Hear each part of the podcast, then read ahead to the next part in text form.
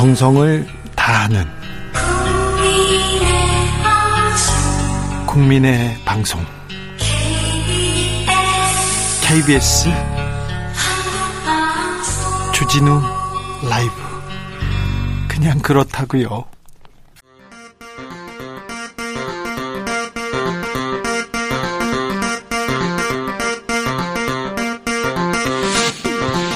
주진우 라이브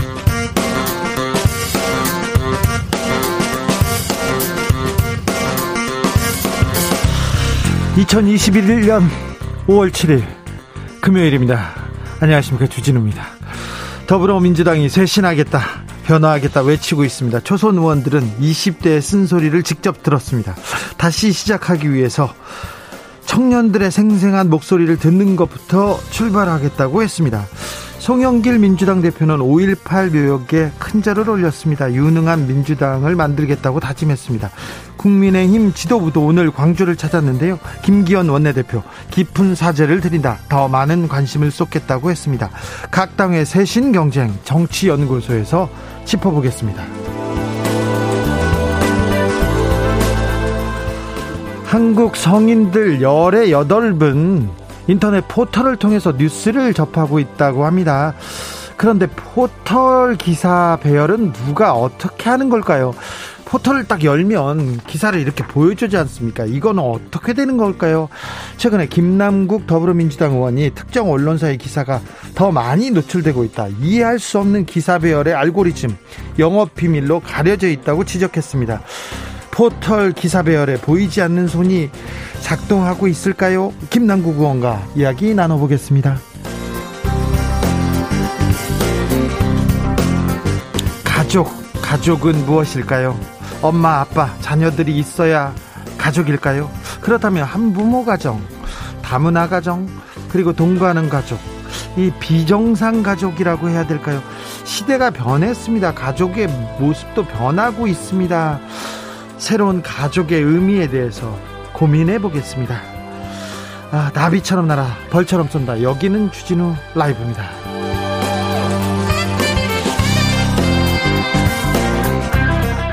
오늘도 자중자의 겸손하고 진정성 있게 여러분과 함께하겠습니다. 장순애님께서 태풍급 바람에 거셌던 빗방울 지나가고 지금은 따스한 해가 조심해야 합니다. 미세먼지의 황사까지 굉장합니다. 구사 마스크 꼭 씁시다 얘기했습니다. 오늘 아침에 비바람이 불더니 아, 그 다음에 햇볕이 쬐고, 그 다음에는 항사, 항사가 왔습니다. 조심하셔야 되겠습니다. 음, 오늘 시작하면서 성인, 성인 열의 여덟 분 포털을 통해서 뉴스를 접한다. 이렇게 말씀드렸는데요. 주진우 라이브 애청자들은 뉴스를 어떻게 접하고 계세요? 주진우 라이브는 어떻게 접하고 계신지도 좀 물어보고 싶습니다. 아, 그래서, 그래서, 아, 또, 유튜브에서 보나요? 포털을 통해서 주진우 라이브를 만나시기는 어렵죠. 만나실 수 있을지 모르겠습니다. 기사가 자주 떠 있는데 어, 이런 부분도 좀 짚어 주십시오. 며칠 전에 아침에 일어나자마자 이렇게 포털을 딱 열었는데요. 맨 머리에는 공매도 재개 첫날 코스닥 패닉 얘기하고 두 번째는 빌 게이츠 이혼 세 번째는 백신 접종으로 사경 헤매고 고통받는다 네 번째는 음, 재난지원금 얘기가 나오고요. 그 다음에는 이더리움 폭등 이런 얘기가 나왔어요. 주로 주식 폭등, 암호화폐 대박, 백신 불안 이런 포털 메인 기사를 보면 불안하고 화가 난다는 분들 많은데요. 여러분의 이야기도 듣고 싶습니다. 들려주십시오. 샵 9730 짧은 문자 50원 긴 문자는 100원이고요. 콩으로 보내시면 무료입니다. 그럼 주진우 라이브 시작하겠습니다.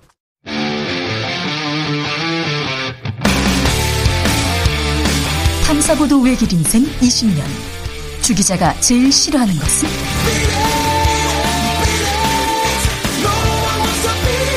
이 세상에서 비리와 부리가 사라지는 그날까지. 오늘도 흔들림 없이 주진우 라이브와 함께.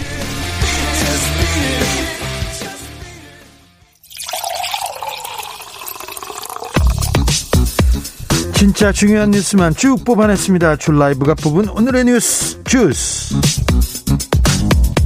정상근 기자 어서 오세요. 네, 안녕하십니까. 코로나 상황 어떻습니까? 네, 오늘 영시 기준 신규 확진자는 525명입니다. 500명대입니다. 네, 어제보다 50여 명 줄었습니다만 그 오늘 통계는 어린이날 그러니까 휴일에 검사한 건수가 반영되는 통계입니다. 어쨌건 확산세는 막은 것 같습니다. 휴 다행입니다만 변이 바이러스 걱정입니다. 네, 그렇습니다. 그 울산을 중심으로 퍼지고 있는 변이 바이러스가 부산과 경남으로 확산될 수 있다 이런 우려가 나오고 있고요. 어, 그리고 얼마 전에 77명의 확진자가 나왔던 이 부천의 노인주간 보호센터가 있는데 어, 이중 7명에 대해서 유전체 검사를 했더니 네. 모두 남아공 변이 바이러스로 확인이 됐습니다. 아, 변이 바이러스가 심각하군요. 네, 그래서 이 확진자 전원이 남아공 변이에 감염된 것으로 보고 역학 조사를 하고 있는 상황입니다. 예. 어, 그리고 변이 외에도 어제 이 노량진 수산시장에서 최소 14명이 확진됐다라는 소식이 전해졌는데요. 어, 이에 따라 시장 근무자 2,700여 명에 대한 전수 검사를 진행 중이고, 어, 그리고 당국이 지난달 24일부터 이달 4일까지 어, 노량진 수산시장을 방문한 사람들도 진단 검사를 받아달라라고 요청했습니다. 아, 어제 바이든 미국 대통령이 백신 특허권 포기를 지지한다 이렇게 밝혔습니다. 그런데 어, 독일에서는 또 반대 입장을 냈어요. 네, 바이든 미국 대통령이 지지한 코로나 백신 지적 재산권 면제 방안에 대해서 독일이 공개적으로 반대 입장을 나타냈습니다. 아, 독일 정부 대변인은 그 지적 재산권 보호는 혁신의 원천으로 미래에도 유지돼야 한다라고 했고요. 이 미국의 제안은 백신 생산 전반에 심대한 영향을 줄 것이다라고 주장했습니다. 아이고. 이 백신 지적 재산권이 면제가 되려면 이 세계 무역 기구의 164개 회원국들이 모두 동의를 해야 하는데요. 어, 독일이 반대를 하고 나섰고요. 어, 또 독일이 유럽 연합에 큰 영향을 끼치고 있는 만큼 백신의 광범위한 생산까지 가는 데에는 좀 어려움이 있을 것으로 보입니다. 화이자사에서도 그리고 또 회사들은 뭐 이윤을 추구하는 데니까 반대하고 있다고 합니다. 그래도 어떤 좀 방법을 내야 되는데 전 인류적인 방법을 내야 되는데 독일이 일단 반대하고 나섰습니다.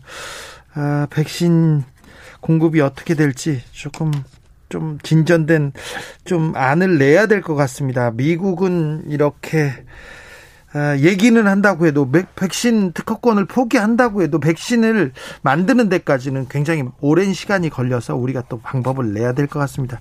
지혜를 모아 보자고요. 얼마 전에 장병들 급식 문제 논란 됐습니다. 격리 장병들 인권 문제 논란이 됐는데 개선안이 나왔습니다. 네, 이 코로나19 예방을 위해 격리된 장병에게 일반 장병과 똑같은 수준의 배식이 보장됩니다. 어, 지금까지 안 그러고 있었다는 게 더 놀라운 이게 말이 안 됐죠. 네.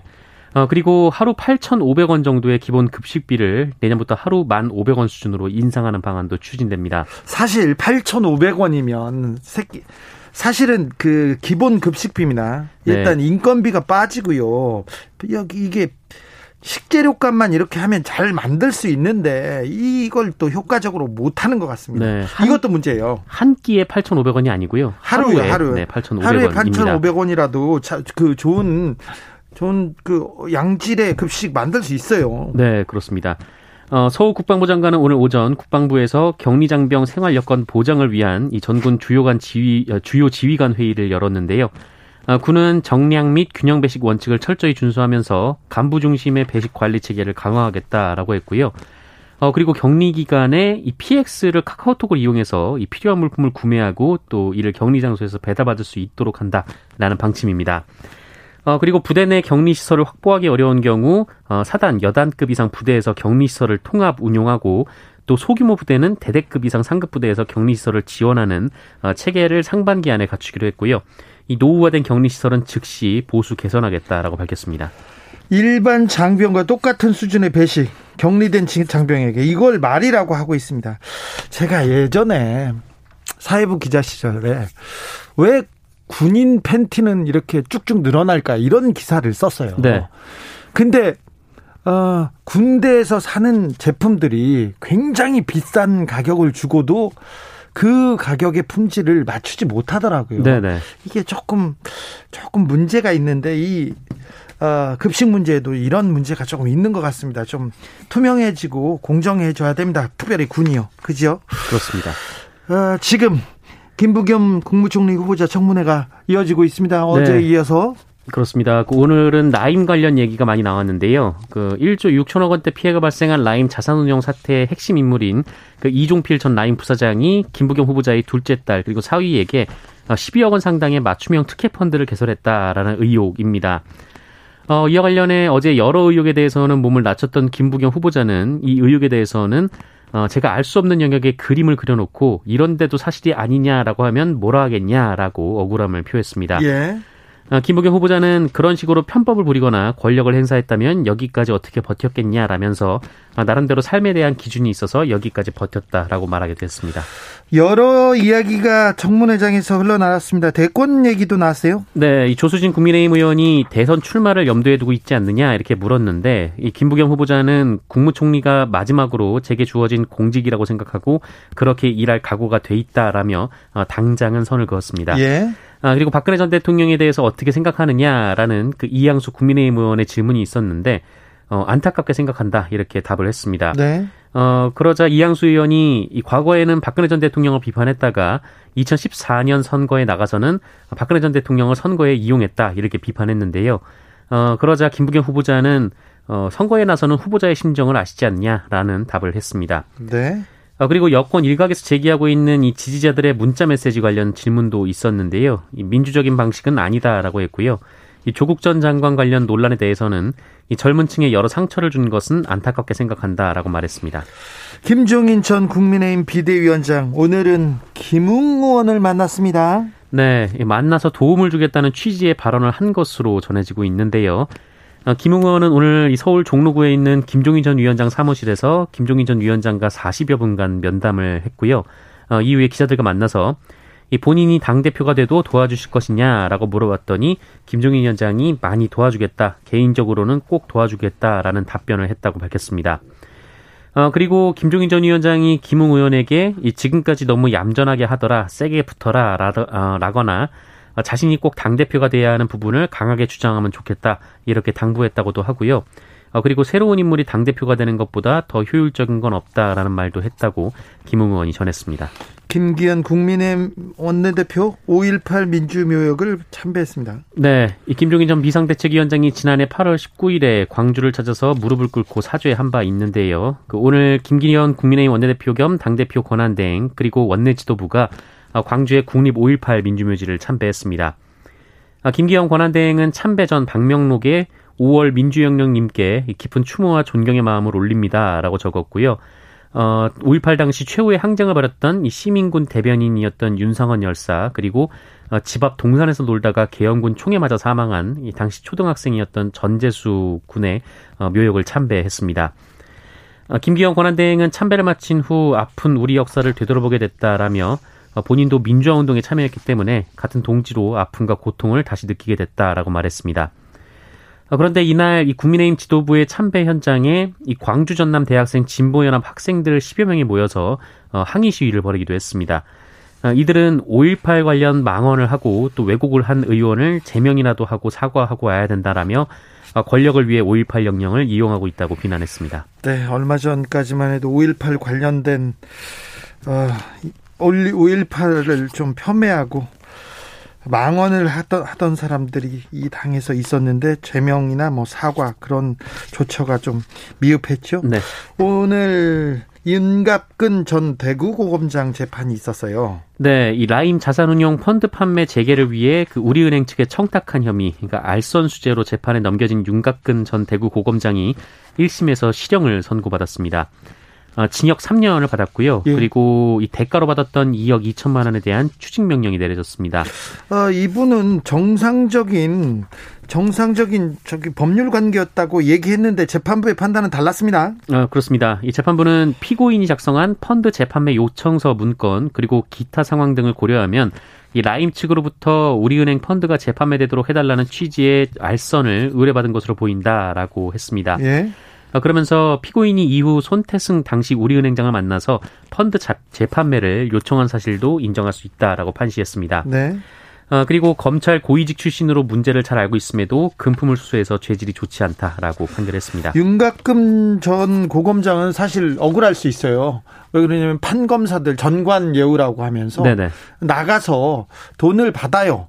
변호사비를 받아, 받는데 신고를 하지 않아요. 세금 안 내려고. 네. 않고 이런 일이 많았는데 잘못된 거죠. 잘못된 겁니다. 잘못된 거죠. 이건 잘못된 건데 다 잘못하는데 나만 왜 잡아 이렇게 억울한 것 같은데 어, 검찰에서 기소를 했고요. 재판에서는 아무튼 정상적인 법률 자문 행위였다. 이렇게 주장하는 윤곽근 고검장 얘기를 들어주지는 않았습니다. 이명박 전 대통령의 노년동 집이 경매에 나올 예정이라고요? 네, 검찰이 이명박 전 대통령의 사저를 공매 매물로 넘겼습니다. 이 벌금 추징금 환수 조치를 위한 것인데요. 네. 어, 공고된 1차 입찰 기간은 6월 28일부터 30일까지이고 어, 최저 입찰가는 111억 2,600만 원 정도입니다. 아, 검찰은 지난 2018년 그 이명박 전 대통령을 구속 기소하면서 어, 실명 자산과 차명 재산에 대해서 추징 보전을 청구했고요. 예? 법원이 이를 일부 받아들여서 노년동 사저 등에 대한 이 재산을 동결한 바 있습니다. 네. 아, 네. 사고 싶습니다.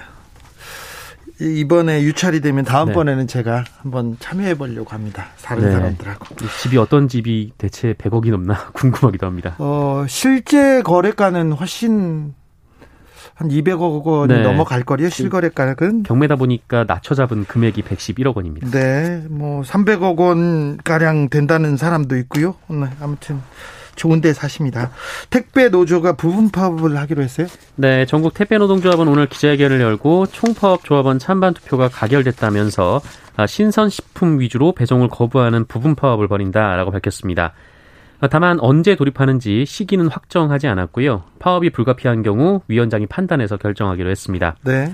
아, 이번 파업 계획은 지난달 서울 강동구 아파트에서 택배 차량의 지상 진입을 금지하면서 빚어진 갈등의 결과입니다.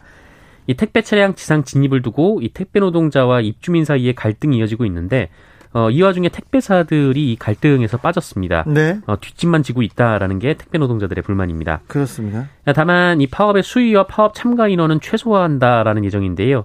이 신선 식품만 대상으로 한 것도 이것이 전체 택배 물량의 10% 정도이기 때문이라고 합니다.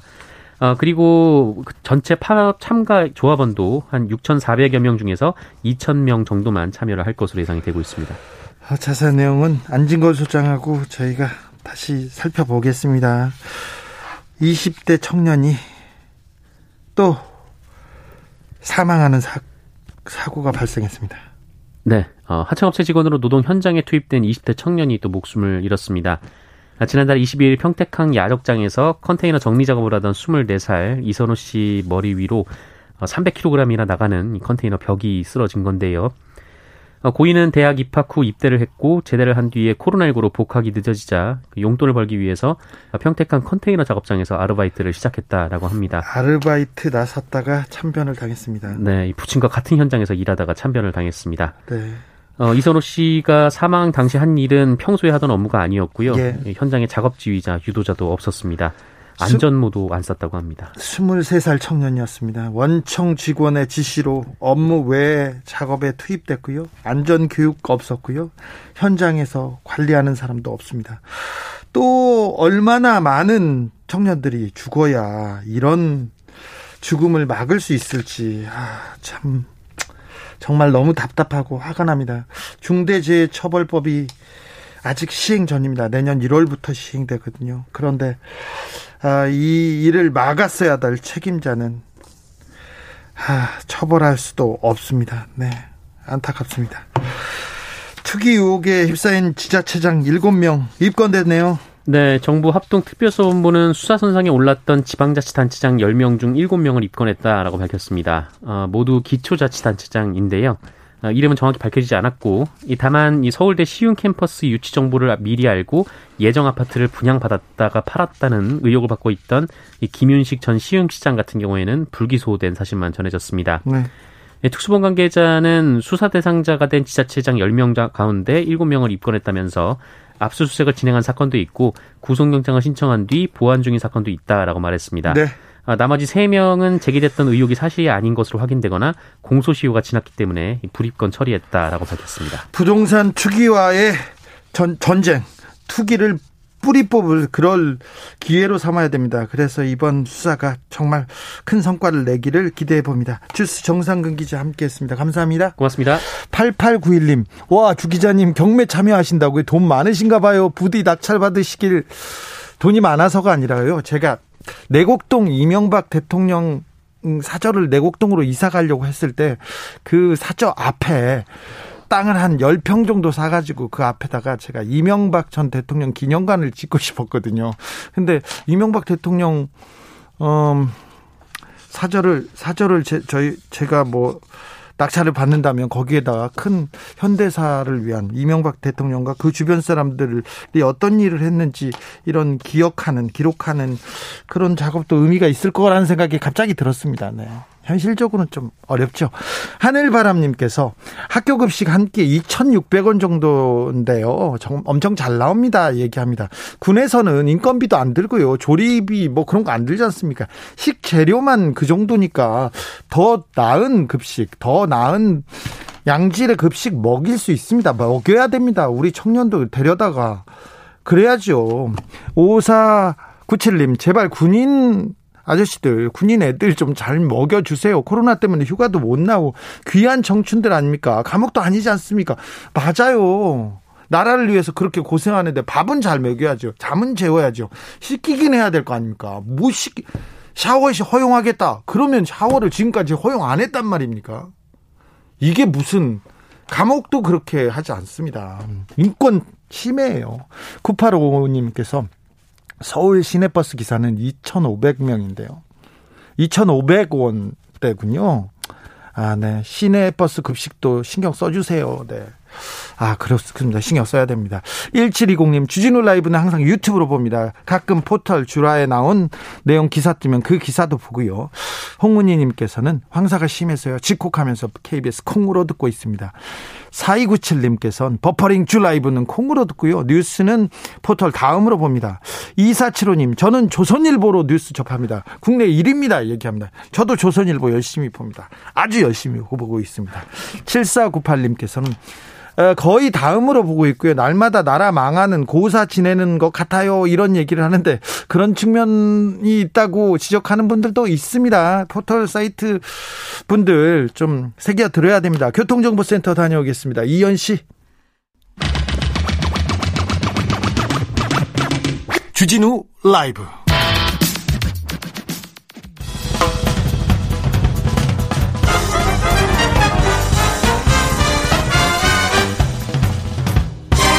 훅 인터뷰 모두를 위한 모두를 향한 모두의 궁금증 훅 인터뷰 새벽에 신문이 배달됩니다. 그 신문을 보고 그리고 9시 방송사 뉴스를 보고 아, 세상 돌아가는 거를 알던 그런 시대가 있습니다. 근데 요즘은 인터넷으로 거의 실시간으로 뉴스 접합니다. 포털 사이트를 통해서 세상을 봅니다. 그런데요, 가끔 포털 사이트에 올라온 뉴스 보면 끔찍한 기사도 많아요. 가짜, 가짜 뉴스도 많습니다. 포털 뉴스 왜 공정하지 않을까, 공정하지 않다는 지적 많습니다. 이 이야기 좀 해보겠습니다. 김남국 의원 나오셨습니다. 안녕하세요. 네, 안녕하세요. 생생도시 살고 싶은 도시 안산 단원을 김남국입니다. 반갑습니다. 아, 안산이 생생도시입니까? 네. 자, 김남국 의원 포털 알고리즘 투명화법 발의하셨는데요. 어떤 내용 담고 있습니까? 네, 방금 이제 주진우 기자님께서 알고리즘에 대한 의문점을 이렇게 제기를 해주셨는데요. 과거와 달리 많은 분들이 뉴스를 소비를 할 때 신문으로 뉴스를 보는 것이 아니라 손에 들려 있는 스마트폰을 통해서 이제 뉴스를 접하게 되는데요. 네. 어, 여론조사를 해보게 되면 거의 저희 어, 인구의 한 75% 정도가 어, 포털 뉴스를 통해서 기사를 보고 있다라고 이야기를 네. 하고 있습니다. 7, 80%가 그렇답니다. 네, 그 말은 결국에는 원하는 기사나 뉴스를 골라서 보는 것이 아니라 네. 포털에서 알고리즘에 의해서 강제되는 뉴스를 보게 될 수밖에 없다라는 의미를 가지게 되는 것이고요. 예. 또 결국 그것은 포털의 언론의 기능이 커져서 어, 이 알고리즘에 의해서 얼마든지 잘못된 기사나 잘못된 뉴스에 의해서 여론이 왜곡될 수 있기 때문에 어, 이 알고리즘이 어떻게 해서 짜여지는지 예. 주요한 구성 기준과 그 내용들을 위원회에서 공개된 공개되게 어, 검증하자라는 것이 이제 법안의 주요한 내용입니다. 아 그렇습니다. 지금 포털을 열어보면 댓글 많은 뉴스 중에 문재인 대통령 그리고 김어준 믿다가 집 한 채 집 한 채 없이 쫓겨다닌다. 40대 주부의 절규 이런 기사가 지금 댓글 가장 많은 두 번째 댓글 달린 뉴스로 나왔는데 저도 네. 저는 저도 김어준을 안 믿는데 누, 왜 김어준을 믿다가 집한채 없이 쫓겨다닙니까? 이런 기사를 왜 올려놨는지 저는 조금 이해가 안 돼요. 네, 그런데 그러니까 예, 알, 알고리즘이 참 이해하기 어려운 기사들이 상당히 좀 많은데요. 어, 열동률이 높은, 그러니까 많이 본 기사들이 올라올 수 있겠다라고 생각이 드는데, 가끔 어떤 경우는, 오늘 같은 경우에도, 어, 어떤 기사 같은 경우에는 송고한 지 3분 만에 포털 메인에 올라오더라고요. 네, 그래서 과연 그 기준이 무엇일까? 이 부분에 대해서 의문을 가질 수밖에 없는 것이고요. 또 이게 언론 시장을 뉴스 소비하는 이 배포하는 시장을 포털이 장악을 하다 보니까 네, 언론사들도 굉장히 힘들어하는 겁니다. 그래서 제가 이제 기자님들과 이야기를 나눠보면 자기들도 무진장 애를 쓰면서 제목 낚시도 해보고 뭐 여러 가지 내용적 뭐 글자 수 이런 것들을 고민해보지만 어떻게 해야지 포털 메인에 올라오는지를 모르겠다라는 겁니다. 네, 예, 그래서 이런 부분에 대한 알고리즘, 독점의 독과점에 의한 여러 가지 여론에 미치는 영향력이 크기 때문에 네. 그런 어떤 사회적 책임을 어, 그 크기에 맞춰서 높이자라고 하는 것이 이 법안의 핵심 내용입니다. 네, KBS 뉴스가 가장 신뢰도가 높다고 계속 이렇게 보도가 나오는데 KBS 기사는 많이 이렇게 포털 사이트 메인에 뭐 안 올라오더라고요. 특, 특정 신문, 특정 신문 위주로 이렇게 올라오는 것 같은데 그 부분에 대해서는 어, 뭐라고 합니까 포털에서는? 지금 주진우 기자님이 KBS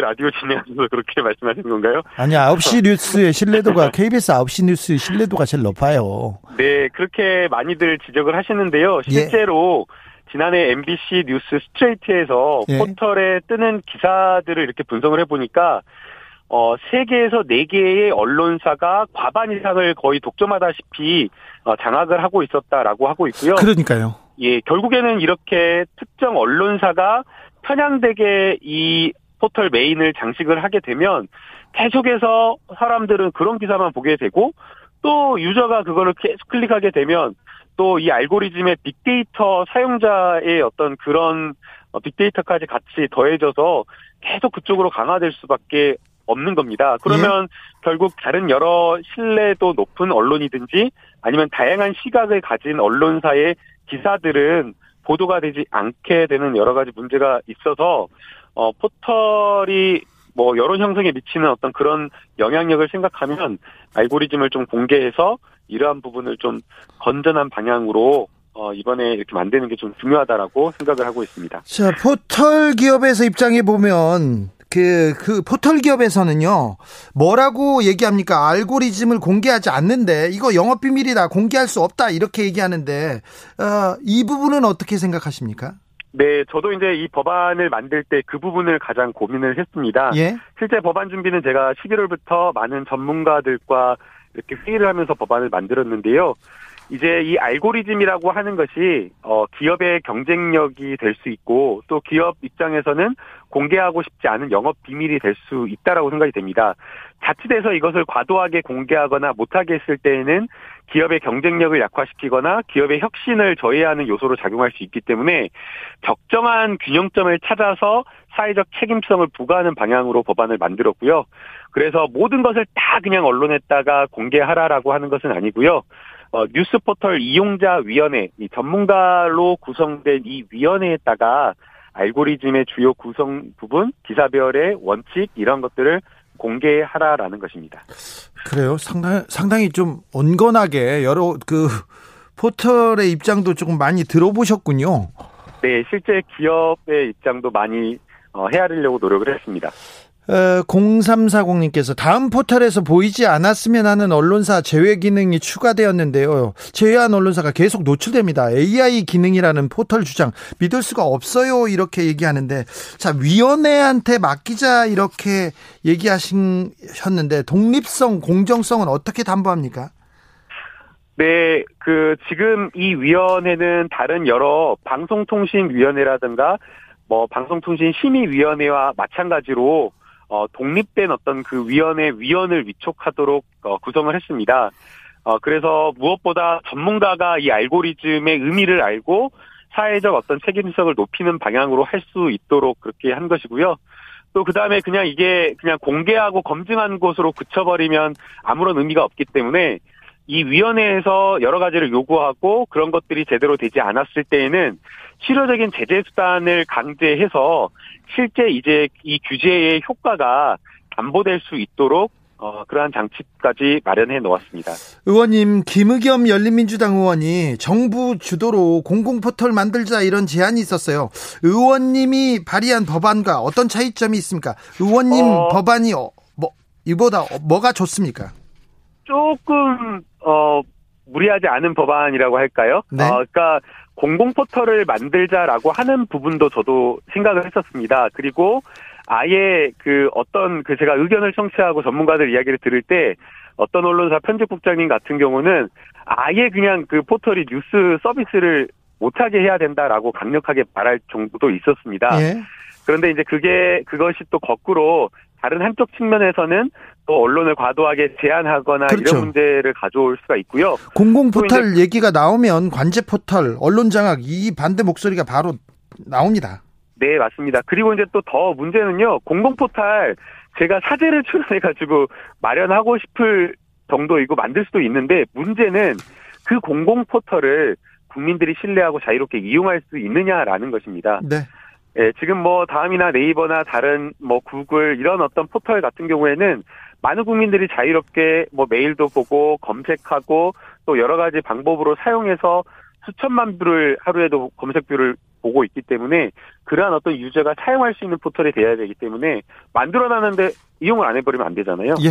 그래서 공공 포털보다는 어, 기업이 알고리즘을 공개하고 그리고 그것을 검증하는 그것이 훨씬 더 합리적이다라고 생각을 했습니다. 장우열님께서 알고리즘 뒤에 숨은 포털의 모르고리즘 이렇게 문자를 보내셨습니다. 자, 재보선 후에 어, 지금 쇄신하겠다, 어, 목소리를 듣겠다 계속 이렇게 강조하고 있는데요. 초선 의원들이 어, 그 청년들의 얘기를 들었다고 합니다. 어, 떤 얘기 들었습니까? 네, 그 많은 청년분들께서 이제 저희 당에 따끔하게 비판을 해주셨고요. 네. 이제 저도 이제 지난주에도 청년분들 계속해서 뭐 만나고 있는데 네. 많은 청년들이 어 여러 가지 정책적으로 제언을 하기도 하고 또 우리 사회에서 우리 언론에서 다루지 않은 문제를 지적을 하기도 했습니다. 그런데 들어보니까 어, 네. 청년 김 김남국한테도 많은 얘기를 할 텐데 2030이 민주당에 등 돌린 이유가 결정적으로 뭐래요? 뭐 너무 복잡 복합적이어서 그것을 결정적인 이유 한 가지만 꼽아라 이렇게 말하기에는 쉽지가 않고요. 예. 이제 가장 와닿는 이야기를 어 들어 뭐 가깝게 들어보면 저희가 청년 정책 하면 청년 정책 이렇게 하면 많은 청년 정책을 쏟아냈지만 실제 청년들이 체감할 수 있는 정책은 없었던 겁니다. 네. 당장 이제 뭐 제 제자만 하더라도 저한테 딱 그러더라고요. 민주당이 한 청년 정책 대표적인 거 말해보세요. 그러시더라고요. 제 제자가 그랬습니다. 예. 근데 뭐 많이 이야기를 했는데 다 보니까 선별해서 뭐 소득 분위를 나눈다거나 뭐 부모의 어떤 가계 소득을 본다든가 이런 식으로 하다 보니까 실제로는 모든 청년들이 다 여러 가지 어려움과 이런 어떤 정책의 도움을 바라고 정부의 도움을 바라고 있었는데 그러한 부분 대상에서 다 빠져 있었던 겁니다. 예. 예, 그래서 어 청년 일반에게 공감이 되고 힘이 되어 줄 수 있는 그런 청년 정책을 어 펼치는 게 중요하다라고 생각을 했고요. 네. 또, 또 이제 그 성별로 보게 되면 이게 젠더 갈등이 분명히 존재를 하고 있는 것 같습니다. 예. 어, 뭐 젠더 갈등이 등을 돌린 주요한 원인이다 이렇게 뭐 막 진단하고 싶지는 않습니다. 네. 여러 가지 원인 중 하나라고 이렇게 저는 평가를 하고 있는 거고요. 그런데 이제 일부 언론에서나 이 기사를 보면 젠더 갈등이 원이다 아니다라고 하면서 자꾸만 이제 눈을 가리고 그게 아니다라는 식으로 이야기를 하지만 실제로 많은 20대, 30대들을 만나보면 젠더 갈등 문제를 이야기를 하고 있고 10대들로 내려가면 더 심각합니다. 그래서 자. 이 부분에 대한 갈등을 인정하지 않고 보려고 하지 않으면 이 사회 문제를 해결할 수 없다라고 생각을 하고 있고요. 네. 그래서 이것을 제대로 진단하고 그리고 이것을 해결하기 위한 방안은 통합의 방향이라고 저는 생각을 하고 있습니다. 자, 김남국 의원 할 얘기가 많군요. 자, 김남국 의원은 계속 줄기차게 개혁을 외쳐왔습니다. 개혁의 목표가 뭡니까? 개혁의 목표는 민생이라고 저는 말씀을 드리고 싶은데요. 이제 그 개혁을 하면 민생을 챙기지 않는 것처럼 또는 민생을 챙기면 개혁을 하지 않는 것처럼 이분법으로 보는 시각은 좀 적절하지는 않다라고 지금 생각됩니다. 보수 언론에서 계속해서 개혁만 외치다가 민생 거리를 두었지 않느냐 이렇게 지적하고 있습니다. 그렇게 하는 그 이분법적인 시각은 좀 너무 단순하게 보는 거라고 생각이 됩니다. 당장에 저희가 어 그 재보궐 선거만 보도 보고더라도요 많은 국민들이 재보궐 선거를 앞두고 LH 사건의 분노에서 이해충돌 방지법과 같은 이런 개혁 법안 통과시키라라고 명령을 내리셨던 겁니다. 어 그리고 또 동시에 수수지 CCTV 설치 의무화 법안 이런 법안도 어 사실은 어떻게 보면 국민들이 체감할 수 있는 민생 법안이라고 할 수 있는 거거든요. 그래서 먹고 사는 문제나 민생 이런 것들도 중요하지만 동시에 또 국민들은 어 그런 어떤 민생을 챙기라라고 이야기를 하면서 또 개혁 입법을 하라라고 요구를 하고 있고요. 또 개혁을 하라라고 요구를 하면서 또 먹고 사는 문제가 다 중요하다라고 이야기를 하고 있기 때문에 어느 것 하나를 뭐 소홀히 하거나 어느 것 하나를 안 하거나 이렇게 하는 거는 어, 있을 수 없다라고 생각이 되고요. 송영길 어. 민주당 대표는 민생을 챙기겠다 계속 강조하고 있고요. 김남국, 김용민 의원은 검찰 개혁 등 개혁을 하겠다 이렇게 드라이브를 걸고 있는데 둘간 이 그 괴리가 있는 건 아닙니까? 이렇게 묻는 사람도 있습니다. 그 함께 가는 거라고 이해를 해주시면 좋을 것 같습니다. 네. 제가 언론 개혁이나 검찰 개혁 이런 것들을 이야기했지만 어 지역에 가서 거의 뭐 어제 오늘 또 새벽 4시에 일어나고 어제는 2시간밖에 못 자고 지역에 가서 계속 민생 현장 이야기 듣고 민생과 관련된 법안을 많이 내놓았습니다. 네. 그러면서 또 동시에 개혁을 외치는 거거든요. 네. 그래서 어느 하나만 강조하고 어느 하나만 하는 것이 아니고 개혁이라고 하는 것이 민생과 같이 가는 것이다. 네. 그리고 정치라고 하는 것, 입법이라고 하는 것이 어느 하나만을 하는 것은 아니다라고 말씀을 드리고 싶습니다. 조홍천 의원하고는 괜찮죠? 아유, 지금 뭐 당연히 저 조홍천 의원님 지역구에도 많이 가고요. 네. 예, 놀러 가봤고, 예, 뭐 아주 좋습니다. 문자 폭탄 이야기 그만하라고 메시지 보냈잖아요. 그랬더니 뭐라고 합니까, 조홍천 의원이? 아, 네, 특별한 말씀 없으셨고요. 네. 뭐 다른 이야기가 아니었고 어 많은 국민분들께서 국민들께서 이제 선거가 끝난 다음에 우리 더불어민주당에 요구를 한 것은 유능한 정당 그러니까 우선 민생을 챙기고 여러 가지 개혁 입법과 관련되어서 쇄신하고 당이 새로운 면모를 보여달라라는 그런 요구였다라고 생각이 됩니다. 네. 그런데 이제 그런 이야기가 사라져 버리고 이제 엉뚱한 이제 문자 문자- 폭탄 이야기만 계속 일주일 내내 나오니까 네. 좀 답답하다라는 생각이 들어서 말씀드렸던 거였고요. 네. 아니 뭐 문자 포탄 내인 그 이야기 뭐 그게 그게 그렇게 뭐 토론할 만한 이야기인 건지 아니 욕설하는 문자는 당연히 안 되죠. 그리고 문자 국민들이 의견을 문자로 보내는데 그거를 안 된다라고 말하는 거는 있을 수 없는 일이기 때문에 국민들께서는 욕설하거나 협박하는 그런 문자로 보내지 말고 많은 많은 국회의원들에게 여러 정책과 관련된 이야기 그런 이야기는 당연히 문자로 할 수 있기 때문에 네. 이거 자체를 부정적으로 보거나 어 막, 막는 것은 그야말로 정치인의 도리나 의무를 다하지 않는 거라고 저는 생각이 됩니다. 여기까지 들을까요? 김남국 더불어민주당 의원이었습니다. 감사합니다. 네, 감사합니다. 나비처럼 날아 벌처럼 쏜다. 주진우 라이브.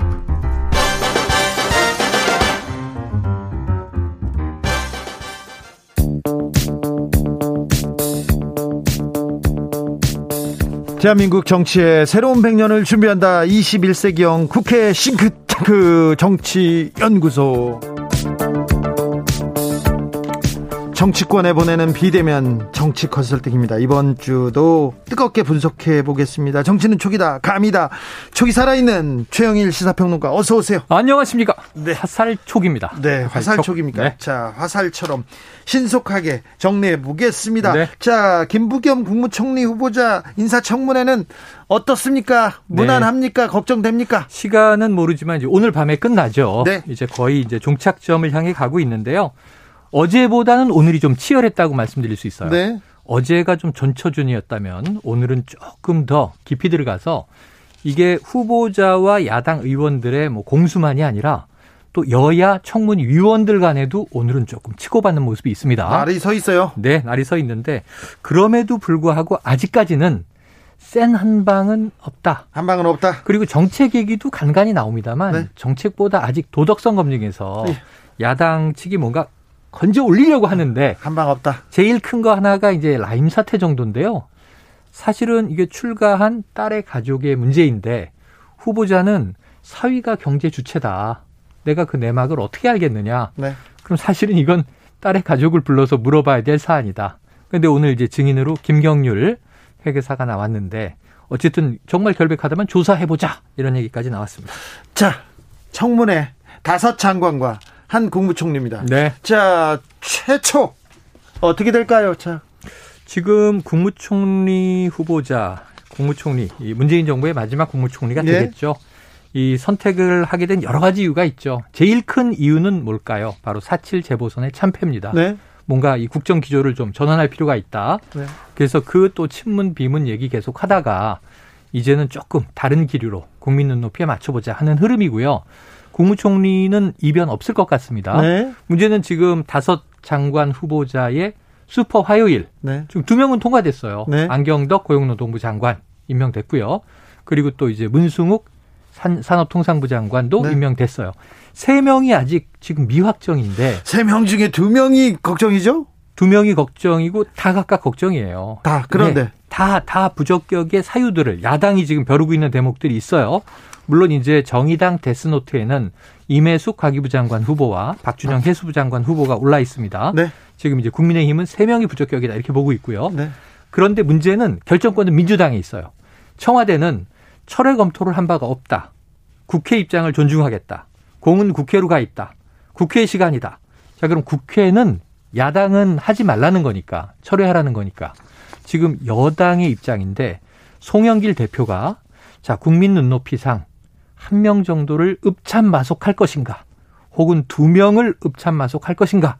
아니면 기존의 이 흐름대로 임명 강행으로 갈 것인가? 자, 최초. 네. 어떻게 할까요? 한 명 정도 철회, 한 낙마 명 가능성이 철회. 있습니다. 네, 한 명 낙마 가능성이 그 누군지도 저는 윤곽이 있는데 네. 지금 말씀드리진 않겠습니다. 알겠습니다. 가슴 한- 아프죠. 네. 한 명 정도. 네. 네. 그렇게 볼게요. 자, 민주당, 국민의힘 쇄신 경쟁하고 그렇죠, 있습니다. 그렇죠. 또 광주에 가서 또 고개를 숙였고요. 네. 자, 어디가 잘하고 있습니까? 지금 언론에서는 민주당은 내부적으로 혼란이 있다. 네. 송영길 대표가 장악을 한 이후에 네. 지금 여러 가지 비문 기류로 가고 있다. 친문 부글 부글 신문 부글 부글. 개혁파 부글 부글 얘기 나오고 네네. 있는데요. 개혁 이제 뒷전으로 밀리나 네. 민생에 초점을 맞추고 있다. 지금 요런 게 있었죠. 지금 네. 박완주 의원 네. 바로 지난번 원내대표 경선에서 윤호중 후보와 지금 격돌했잖아요. 네. 윤호중 의원이 원내대표가 됐잖아요. 네. 그 박완주 의원이 지금 정책위 의장이 됐어요. 네. 지금 송영길 대표가 정책위 의장으로 앉힌 겁니다. 비주류 삼선. 네. 여기는 이제 중요한 자리죠. 네. 요직입니다. 그래서 그렇다면 또 비문 기류로 계속 가는 건가? 말씀하신 대로 친문 부글부글. 근데 저는 이런 지금 이 기류는 필요해요. 네. 민주당은 스펙트럼이 원래 넓은 곳인데 네, 네. 너무 한 가지 색깔로만 보여지는 경향성이 있었다. 네. 그- 그래서 지금 이게 송영길 대표만이 아니라 네. 인사청문회를 이 시간에도 치르고 있는 김부겸 국무총리 후보자도 네. 비슷한 결의 이야기를 하고 있어요. 그렇죠. 자, 정책의 원칙이 흐트러지지 않는 선에서 네. 부동산 정책의 규제 완화, 전환도 필요하다. 네. 또 이제 뭐 문자 폭탄, 민주주의적인 방식은 아니다. 네. 기존의 이제 이 저 민주당 주류의 이야기와는 다른 목소리들을 또 내고 있습니다. 예. 이런 스펙트럼이 어떻게 조화를 이룰 것이냐, 아니면은 갈등으로 갈 것이냐, 네. 요게 이제 중요한 대목이라 민주당은 아직 잘하고 있느냐 아니냐 평가하기는 어렵고 네. 시간이 조금 흘러서 송영길 당대표와 김부겸 총리가 이제 저 임명이 된다면 네. 그 이후의 흐름을 조금 봐야 되겠고요. 자, 김부겸 총리 후보자 그리고 그다음에 송영길 대표가 네. 당을 이렇게 단결로 이끌 이끈다면 그렇죠. 그 다음부터 쇄신의 목소리가 계속 나오겠죠. 그러면서 사실은 개혁을 안 하는 거냐 이런 또 이제 강성 이 지지자들의 목소리에 호응은 해야 돼요. 네. 지금 정부 부처가 몇 개고 장관이 몇 명인데 검찰 개혁만 하면 정부가 민생은 안 돌보나요? 지금까지도 코로나와 싸우면서 검찰 개혁은 또 부딪히면서 또 다른 이제 이 재난 지원금은 주면서 추경하면서 왔는데 문제는 이제 언론에 그냥 검찰 개혁 얘기만 쭉 깔리다 보면 네. 마치 이 정치권에는 윤석열 검찰총장과 뭐 추미애 법무부 장관만 있는 것처럼 보이잖아요. 언론에서 너무 좀 부추기고 그 예. 기사를 또 키우는 것도 그러니까 있죠. 프리즘 효과가 너무 컸다. 네. 근데 이런 부분들을 이제 김부겸 총리와 송영길 대표가 잘 완급 조절을 해야 되지 않을까? 민생 개혁을 다 챙겨야 되겠죠. 국민의힘은요? 국민의힘은 지금 이제 일단은 전당대회가 6월이지 않습니까? 그렇죠.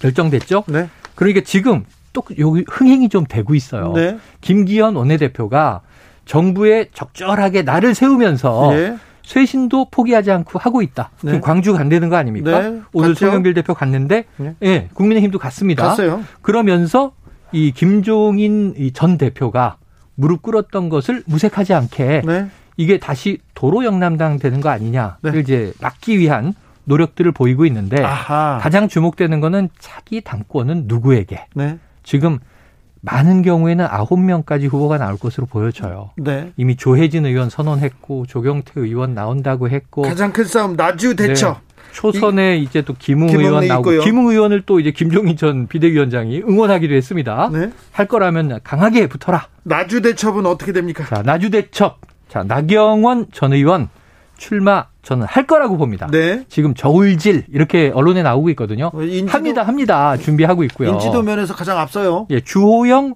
전 원내대표는 이미 출마하는 기정사실화 됐고 네. 지금 다음 주 이제 선언한다는 거잖아요. 네. 자 이제 공식 선언만 남아 있고 그 외에도 있습니다. 홍문표 의원 등등. 네, 네. 그럼 지금 한 아홉 명 정도가 다 나올지 한두 명이 여기서 줄어들고 뭐 6파전, 7파전이 될지 모르지만 제일 주류는 지금 여론조사도 일부 나오고 있는데 역시 말씀하신 대로 나주 대첩이다. 네. 나냐 주냐 네. 주냐 나냐 딱 이 구분점은 하나예요. 네. 지지층은 비슷해요. 당내에서.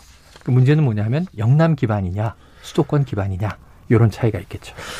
자, 대선 주자급 행보를 보이고 있는 황교안 전 대표. 네.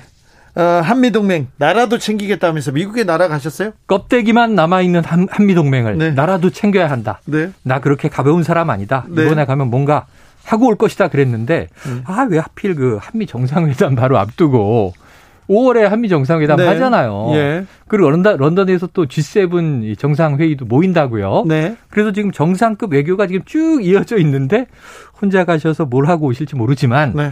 지금 일단 국민의힘 당내에서도 좀 약간 뜨아한 분위기고 네. 거리 두는 분위기고 네. 심지어 나경원 전 원내대표 뭐라 그랬습니까? 그분과 저는 결이 다르다. 네. 이 패키지로 묶지 말아라. 이런 얘기를 하고 계시단 말이에요. 네. 황교안 뭐 전 대표 뭐 하고 오시는지 지켜보죠.